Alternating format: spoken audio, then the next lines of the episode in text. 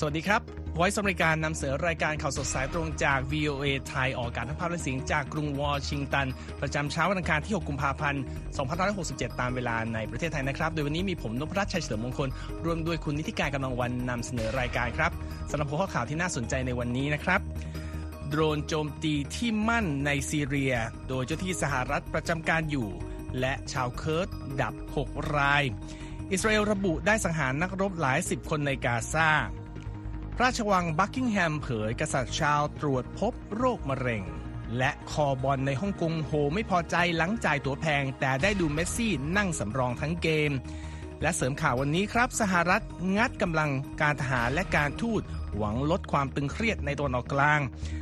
รวมทั้งมีขั้วโลกอลาสกาหนีตายว่ายขึ้นฝั่ง เส้นภาวะโลกร้อนอย่างไรติดตามทั้งหมดนี้ และประเด็นอื่นได้ในข่าวสดสายตรงจากวีเอไทยกรุงวอชิงตันครับ ครับคุณธิติการประเด็นแรกค่ะไปดูสถานการณ์เรื่องเกี่ยวกับการสู้รบที่มีสหรัฐเป็นผู้ดำเนินการนะครับ ค่ะยังคงมีความเคลื่อนไหวต่อเนื่องนะคะ เพราะว่าที่มั่นทางทหารที่มีเจ้าหน้าที่อเมริกันอยู่ทางตอนออกของซีเรียนั้นถูกโดรนโจมตีค่ะ เป็นเหตุให้นักรบพื้นเมืองชาวเคิร์ดอย่างน้อย 6 คน เสียชีวิตเมื่อวันอาทิตย์นะคะ กลุ่มที่อ้างความรับผิดชอบในครั้งนี้ค่ะ คือกองกำลังติดอาวุธชาวอิรักที่มีอิหร่านหนุนหลัง ซึ่งชื่อว่า Islamic Resistance in Iraq นะคะ ตามรายงานของ AP เหตุการณ์นี้เป็นการโจมตีหนักครั้งแรกในซีเรียและอิรักค่ะ ตั้งแต่สหรัฐโต้กลับครั้งใหญ่ในช่วงสุดสัปดาห์ ต่อกลุ่มที่พุ่งเป้าไปที่กองกำลังสหรัฐในตะวันออกกลาง โดยมีอิหร่านหนุนหลังนะคะ อย่างไรก็ตามไม่มีผู้เสียชีวิตและบาดเจ็บที่เป็นทหารอเมริกันในรายงานดังกล่าวค่ะ กองกำลังเคิร์ดที่ถูกโดรนโจมตีในซีเรียครั้งนี้ คือ Syrian Democratic Forces หรือ SDF และเป็นกลุ่มที่ได้รับการสนับสนุนจากสหรัฐนะคะ โดยทาง SDF กล่าวในวันจันทร์ว่าพื้นที่ที่ถูกโจมตี เป็นสถานที่ฝึกทางทหารที่ฐานทัพอัลโอมาร์ในจังหวัดเดียร์เอลซอร์ ตามปกติศูนย์นี้จะใช้ฝึกหน่วยคอมมานโดนะคะทางนี้เมื่อปลายเดือนมกราคมค่ะการโจมตีด้วยโดรนจากกลุ่มติดอาวุธจากอิรักเกิดขึ้นที่หน่วยทหารในจอร์แดนค่ะฆ่าชีวิตทหารอเมริกัน 3 นาย และทำให้อีกหลายสิบนายได้รับบาดเจ็บนะคะ จากนั้นสหรัฐจึงตอบโต้ด้วยการถล่มเป้าหมายหลายสิบแห่งที่อิหร่านหนุนหลังในภาคตะวันตกของอิรัก และภาคตะวันออกของซีเรีย ซึ่งรวมถึงการโจมตีกลุ่มฮูตีในเยเมนด้วยค่ะคุณนพรัตน์คะ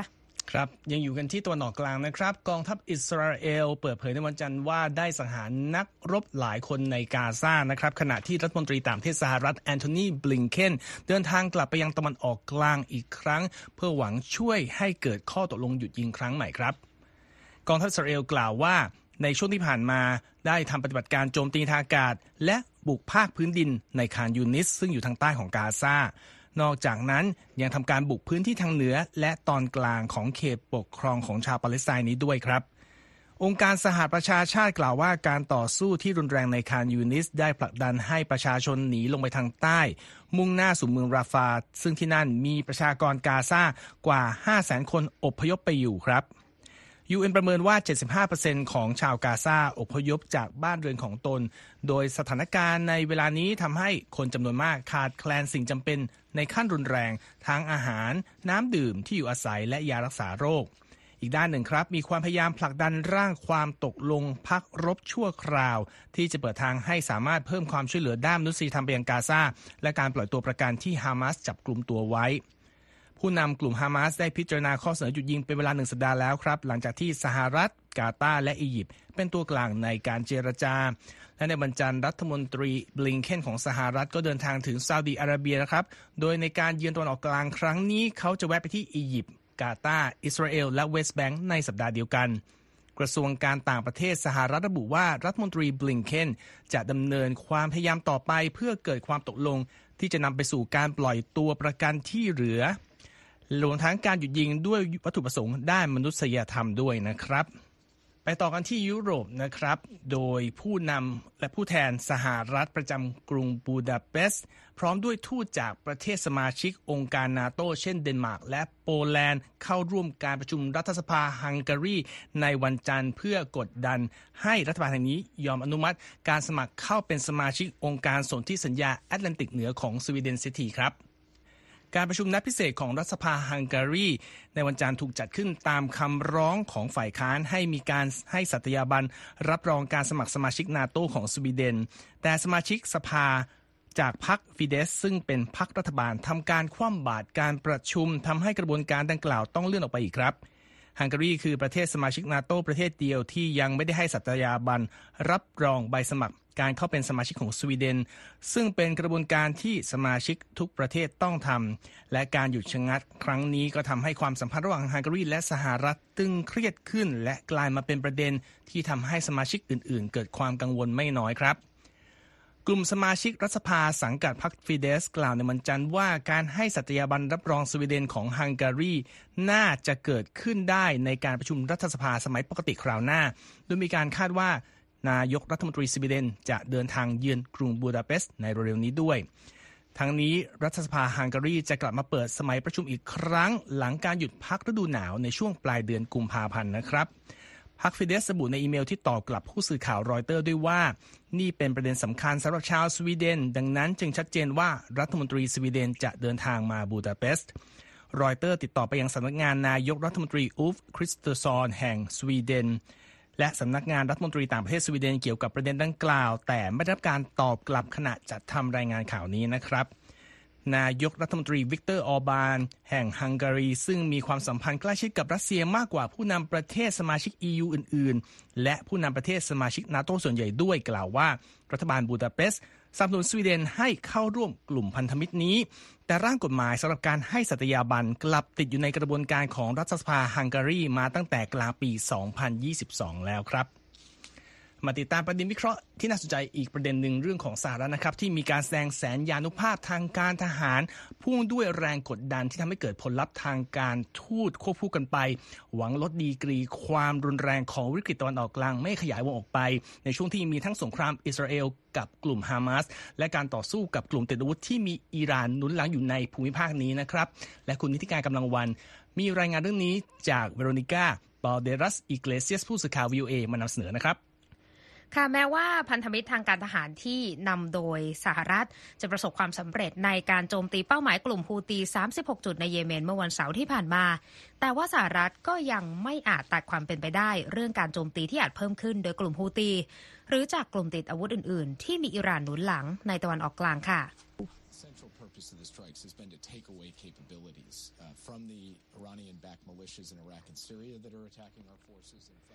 จคซัลลิวันที่ปรึกษาด้านความมั่นคงแห่งชาติสหรัฐกล่าวในรายการ This Week ของสถานีโทรทัศน์ ABC ว่าเป้าหมายหลักของการโจมตีคือการบั่นทอนศักยภาพของกองกำลังติดอาวุธที่มีอิหร่านหนุนหลังในอิรักและซีเรีย ซึ่งกำลังโจมตีกองทัพของเรา และกลุ่มฮูตีที่เดินหน้าคุกคามการขนส่งทางเรือในทะเลแดง และว่าสหรัฐจะเดินหน้าปฏิบัติการหากจำเป็นค่ะ อย่างไรก็ตามกลุ่มฮูตีประกาศกล้าวว่าจะเดินหน้าปฏิบัติการทางการทหารเพื่อตอบโต้การก่อสงครามต่อกลุ่มฮามาสในกาซาของอิสราเอลต่อไปข้อมูลจากกระทรวงสาธารณสุขกาซาที่บริหารงานโดยกลุ่มฮามาสระบุว่า มีชาวปาเลสไตน์เสียชีวิตมากกว่า 27,000 คน และบาดเจ็บมากกว่า 66,000 คนค่ะ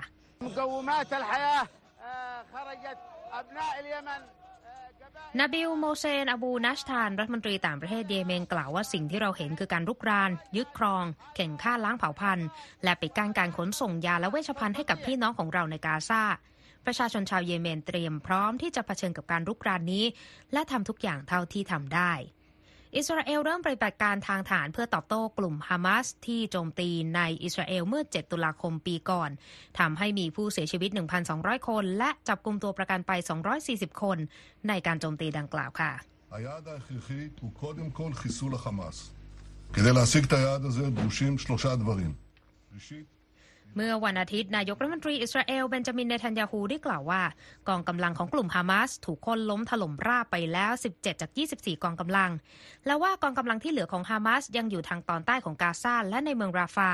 และเราจะเข้าจัดการกองกำลังดังกล่าวนี้ด้วยเช่นกัน อีกด้านหนึ่งสหรัฐได้เสริมแรงกดดันทางช่องทางการทูตในวิกฤตความขัดแย้งตะวันออกกลางที่กำลังดำเนินอยู่ในขณะนี้ ผ่านการเยือนภูมิภาคดังกล่าวของรัฐมนตรีต่างประเทศสหรัฐแอนโทนีบลิงเคนในช่วงที่ผ่านมาจุดมุ่งหมายของการเยือนหลายประเทศในตะวันออกกลางของบลิงเคนนั้น เพื่อหวังให้มีการขยายกรอบการหยุดยิงรอบใหม่ เพื่อแลกกับการปล่อยตัวประกันของฝั่งฮามาส และนักโทษชาวปาเลสไตน์ที่อยู่ในการควบคุมของอิสราเอล ซึ่งข้อตกลงล่าสุดนี้ยังอยู่ระหว่างการเจรจาค่ะ president has put his shoulder to the wheel on this. He has spoken to the leaders of both Qatar and Egypt, two countries that are centrally involved in trying to broker ในเรื่อง this นี้ deal. ซาลิวันกล่าวในรายการ This Week ของสถานีโทรทัศน์ ABC ด้วยว่า ประธานาธิบดีสหรัฐได้พยายามอย่างหนักในเรื่องนี้ เขาได้หารือกับผู้นำกาตาร์และอียิปต์สองประเทศที่เป็นตัวกลางในการเจรจาข้อตกลงดังกล่าว เราได้ติดต่อกับตัวแทนอิสราเอลในประเด็นนี้อย่างต่อเนื่อง และกลุ่มฮามาสจะยินดีที่จะตอบรับข้อเสนอในการพาตัวประกันกลับบ้าน อย่างไรก็ตามที่ปรึกษาด้านความมั่นคงแห่งชาติสหรัฐระบุว่าข้อตกลงหยุดยิงรอบใหม่นี้ยังไม่เกิดขึ้นในเวลาอันใกล้ และยังไม่สามารถให้กรอบเวลาของข้อตกลงใหม่ได้นะคะ โดยท่าทีของซัลลิแวนนั้นมีขึ้นหลังจากที่ทางสหประชาชาติได้ออกโรงเตือนไปเมื่อวันศุกร์ว่า พื้นที่พรมแดนในเมืองราฟานั้นกำลังกลายเป็นระเบิดเวลาสำหรับผู้พลัดถิ่นชาวปาเลสไตน์ในกาซาค่ะคุณนพรัตน์ ครับขอบคุณมากครับคุณนิติการทุกท่านสามารถกลับไปอ่านรายงานนี้ของคุณนิติการและข่าวอื่นของเราได้นะครับ ที่เว็บไซต์ v a t h a i com และก็อย่าลืมอย่าลืม follow เรานะครับ ตามโซเชียลมีเดียต่างๆไม่ว่าจะเป็น Facebook Instagram หรือว่า X v a t h a i นะครับรวมทั้ง subscribe เราที่ YouTube v a t h a i หรือกลับไปฟังย้อนหลังได้ที่ Spotify นะครับ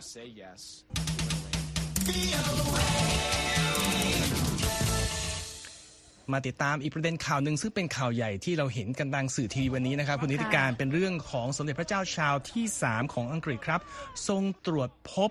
อาการป่วยด้วยโรคมะเร็งชนิดหนึ่งนะครับ จึงทรงประกาศเลื่อนการปฏิบัติพระราชกรณียกิจต่าง ๆ ออกไประยะหนึ่งตามรายงานของรอยเตอร์ ที่อ้างประกาศสำนักพระราชวังบักกิงแฮมในวันจันทร์ครับ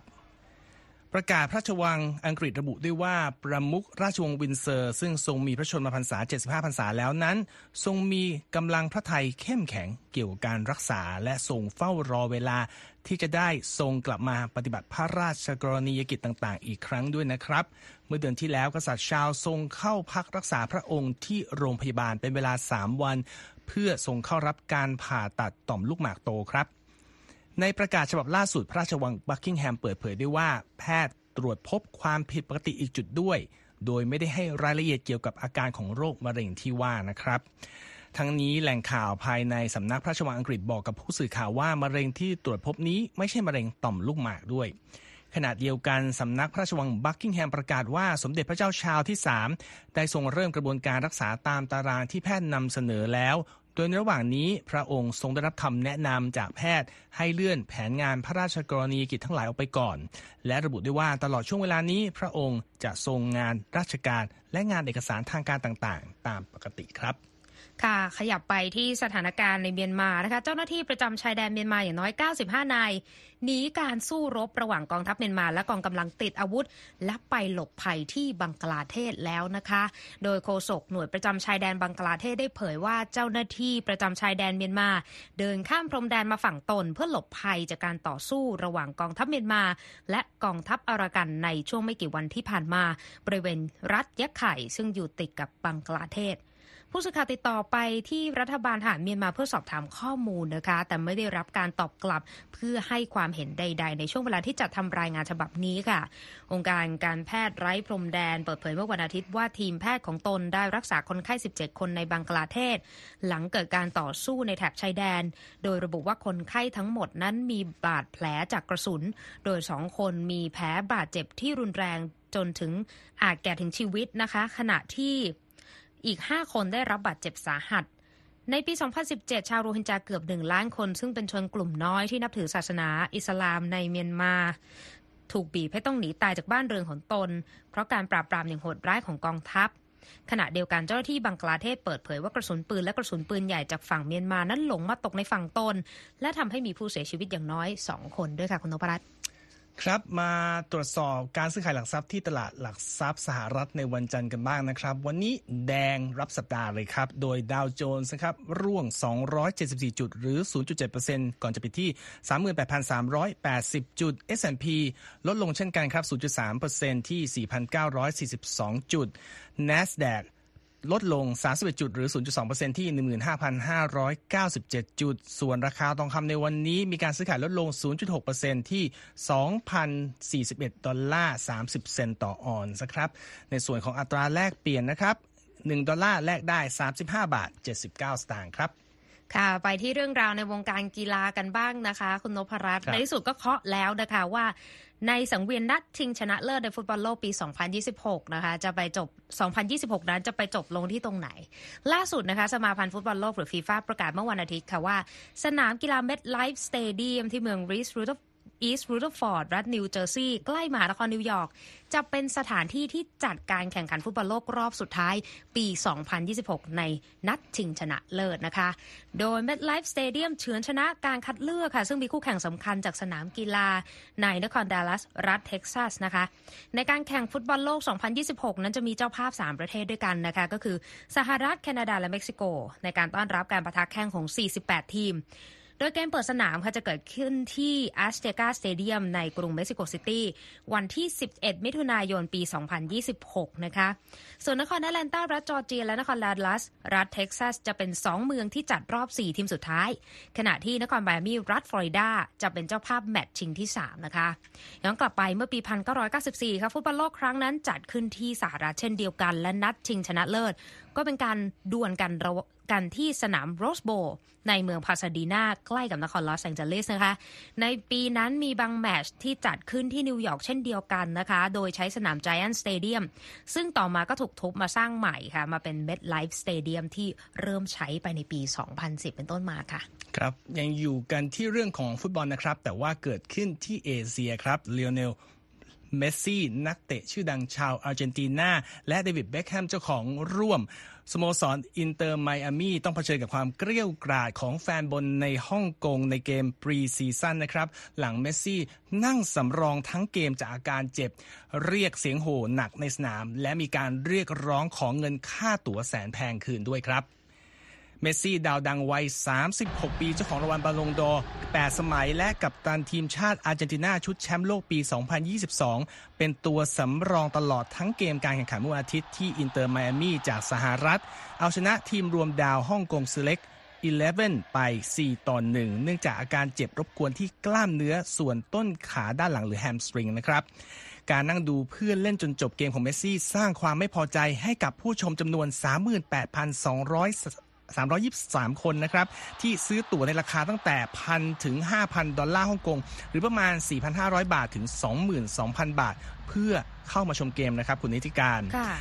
จนาธานหว่องเป็นหนึ่งในแฟนบอลที่บอกกับ AFP ว่าผิดหวังอย่างมากครับ และบอกว่าทุกคนมาที่นี่ เพื่อดูเมสซี่ตัวเองเลยรู้สึกว่าเหมือนถูกโกงนิดหน่อยนะครับ สัญญาณความไม่พอใจเริ่มมีให้เห็นในช่วงครึ่งหลังของเกมครับ เมื่อผู้ชมที่มากันแทบจะเต็มความจุของสนามในฮ่องกงสเตเดียมเริ่มตะโกนว่า we want Messi หรือว่าเราต้องการเมสซี่นะครับค่ะแม้ว่าอดีตดาวยังอย่างดังอย่างเซอร์จิโอบูสเกตและโจจีจอร์ดี้อัลบาจะถูกเปลี่ยนตัวลงมาเล่นในนาทีที่ 62 แต่ก็ได้รับเสียงเชียร์เพียงเล็กน้อยนะครับ เสียงโห่และก่นด่าก็ดังขึ้นเรื่อยๆ ในช่วง 10 นาทีสุดท้ายแล้วก็ยิ่งดังมากขึ้นหลังจบเกมแบบไร้เงาของเมสซี่นะครับจนกลบเสียงของเบคแฮมที่ออกมาขอบคุณแฟนๆที่ให้การสนับสนุน จากนั้นผู้ชมยังแสดงอาการไม่พอใจด้วยการชูนิ้วโป้งในลักษณะคว่ำลงด้วยนะครับ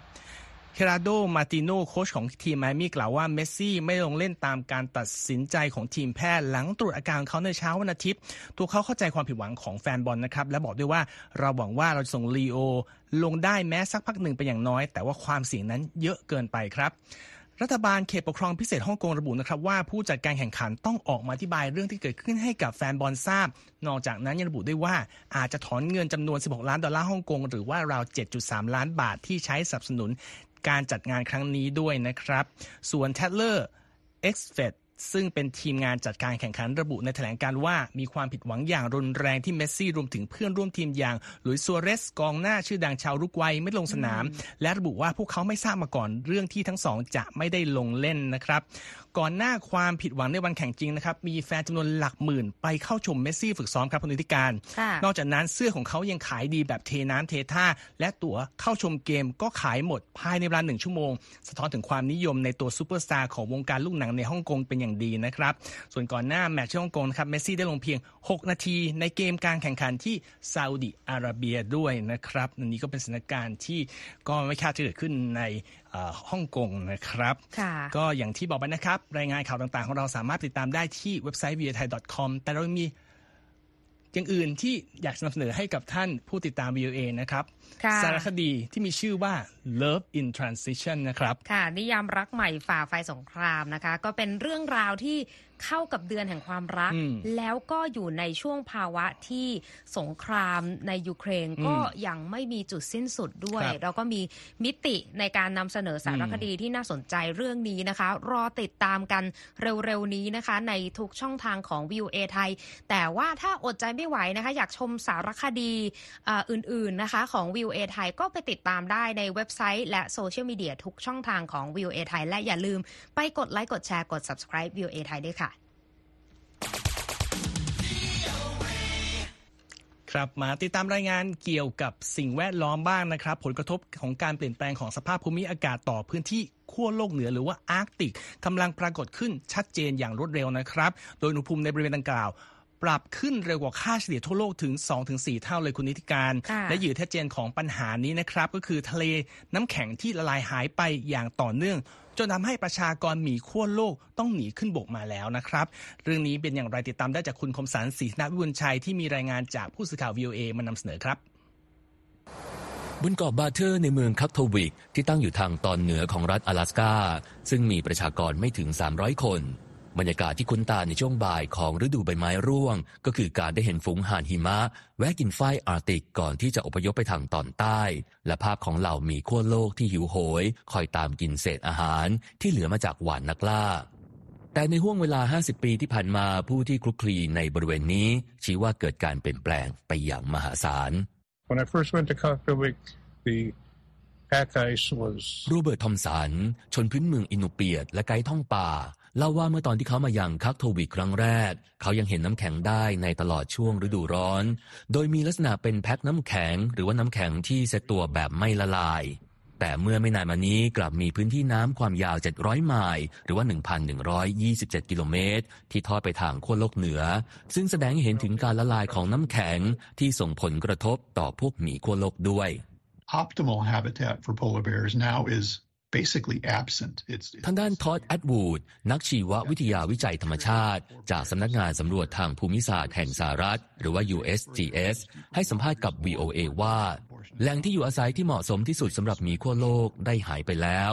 ซึ่งการอันตรธานของถิ่นที่อยู่อาศัยนี้ หมายถึงหมีขั้วโลก อาจต้องอาศัยอยู่กับน้ำแข็งในทะเลลึกที่หดหายไปเรื่อยๆ หรือทำให้ประชากรหมีที่กำลังขยายตัวต้องว่ายน้ำเข้าฝั่ง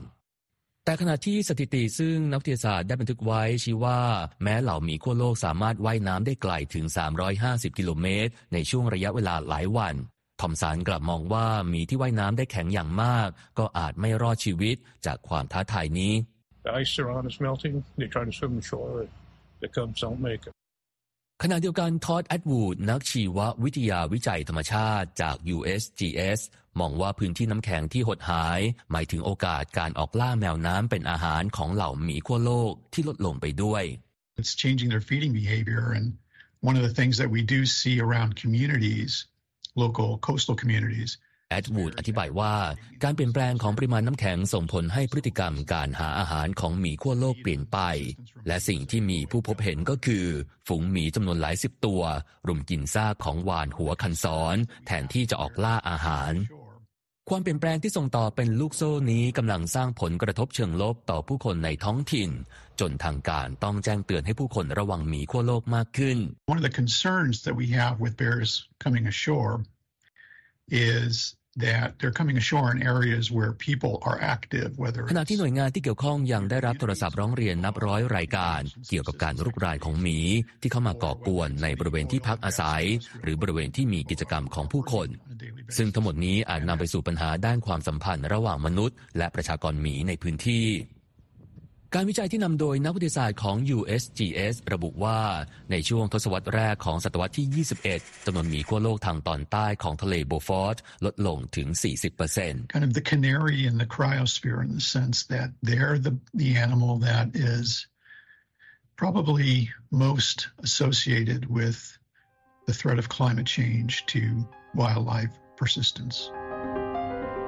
แอดวูดนักชีววิทยาเสริมว่า หากไม่มีน้ำแข็งในทะเลก็จะไม่มีหมีขั้วโลก หรืออาจกล่าวได้ว่าพวกมันเป็นสัตว์ที่มีความเกี่ยวข้องมากที่สุด กับภัยคุกคามจากการเปลี่ยนแปลงสภาพภูมิอากาศที่สัมพันธ์ต่อการคงอยู่ของเหล่าสัตว์ป่าองค์การระหว่างประเทศเพื่อการอนุรักษ์ธรรมชาติหรือว่า IUCN จัดอันดับให้หมีขั้วโลกเป็นสัตว์สายพันธุ์ที่มีความเปราะบาง และเผชิญการคุกคามจากการสูญเสียน้ำแข็งในทะเลมากที่สุด โดยคาดว่าหากไม่มีการดำเนินการใดๆ ต่อการเปลี่ยนแปลงสภาพภูมิอากาศ ประชากรหมีขั้วโลกจากจำนวนทั่วโลกที่เหลืออยู่ประมาณ 26,000 ตัว อาจจะเหลืออยู่เพียงไม่กี่ตัว ภายในช่วงสิ้นศตวรรษนี้ก็เป็นได้ ผมคมสารสีธนวิบุญชัย VOA รายงาน ขอบคุณครับ คุณคมสันปิดท้ายวันนี้ย้อนกลับไปดูงานใหญ่ทางวงการดนตรีของสหรัฐเมื่อคืนนะครับ ค่ะ ก็ติดจอรอดูกันมานะคะ ก็สรุปผลนะคะว่า ปีนี้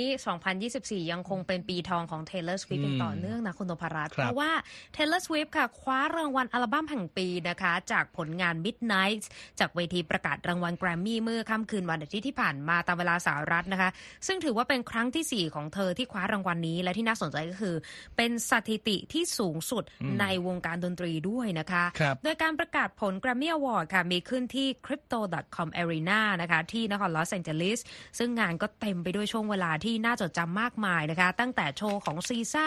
ที่นำเพลง Snooze และ Kill Bill มาร้องแบบเมดเล่นะคะ และมีแดนเซอร์ถือดาบซามูไรเพิ่มความตื่นเต้นบนเวทีอีกด้วย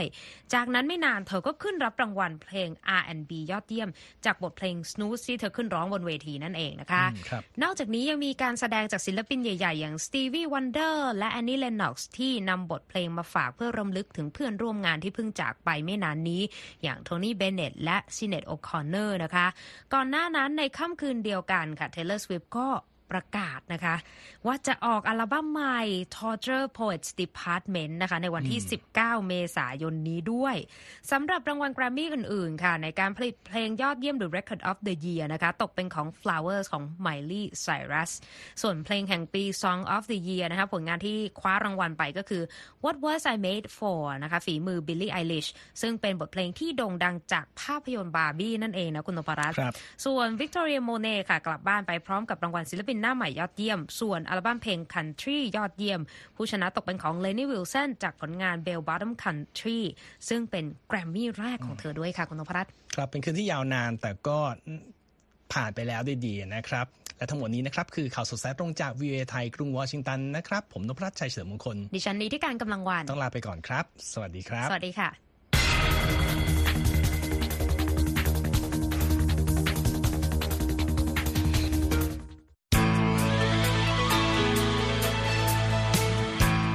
ครับและที่จบไปเป็นรายการจาก VOA ภาคภาษาไทย รายงานสดส่งตรงจากกรุงวอชิงตันประเทศสหรัฐ คุณผู้ฟังสามารถติดตามข่าวสารจากทั่วโลกได้ในทุกที่ทุกเวลาที่เว็บไซต์ voa thai com รวมถึงทุกช่องทางในโซเชียลมีเดีย Facebook YouTube Twitter และ Instagram ม ริ่มต้นวันด้วยการอัปเดตข่าวสารจากทั่วโลก ผ่านรายการข่าวสดสายตรงจาก VOA ภาคภาษาไทย และสุดสัปดาห์กับ VOA ทั้งยังเรียนรู้เรื่องราวทางวัฒนธรรม และไลฟ์สไตล์ ผ่านรายการภาษาอังกฤษแบบอเมริกันของเรา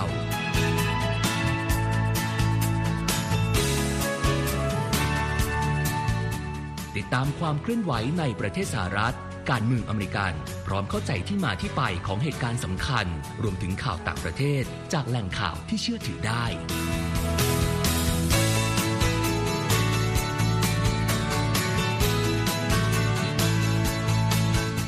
นอกจากนี้ VOA ยังมีบทสัมภาษณ์และคอนเทนต์แบบ Exclusive จากบุคคลที่น่าสนใจหลากหลายวงการ และยังมีเรื่องราวของคนไทยในประเทศสหรัฐอีกด้วย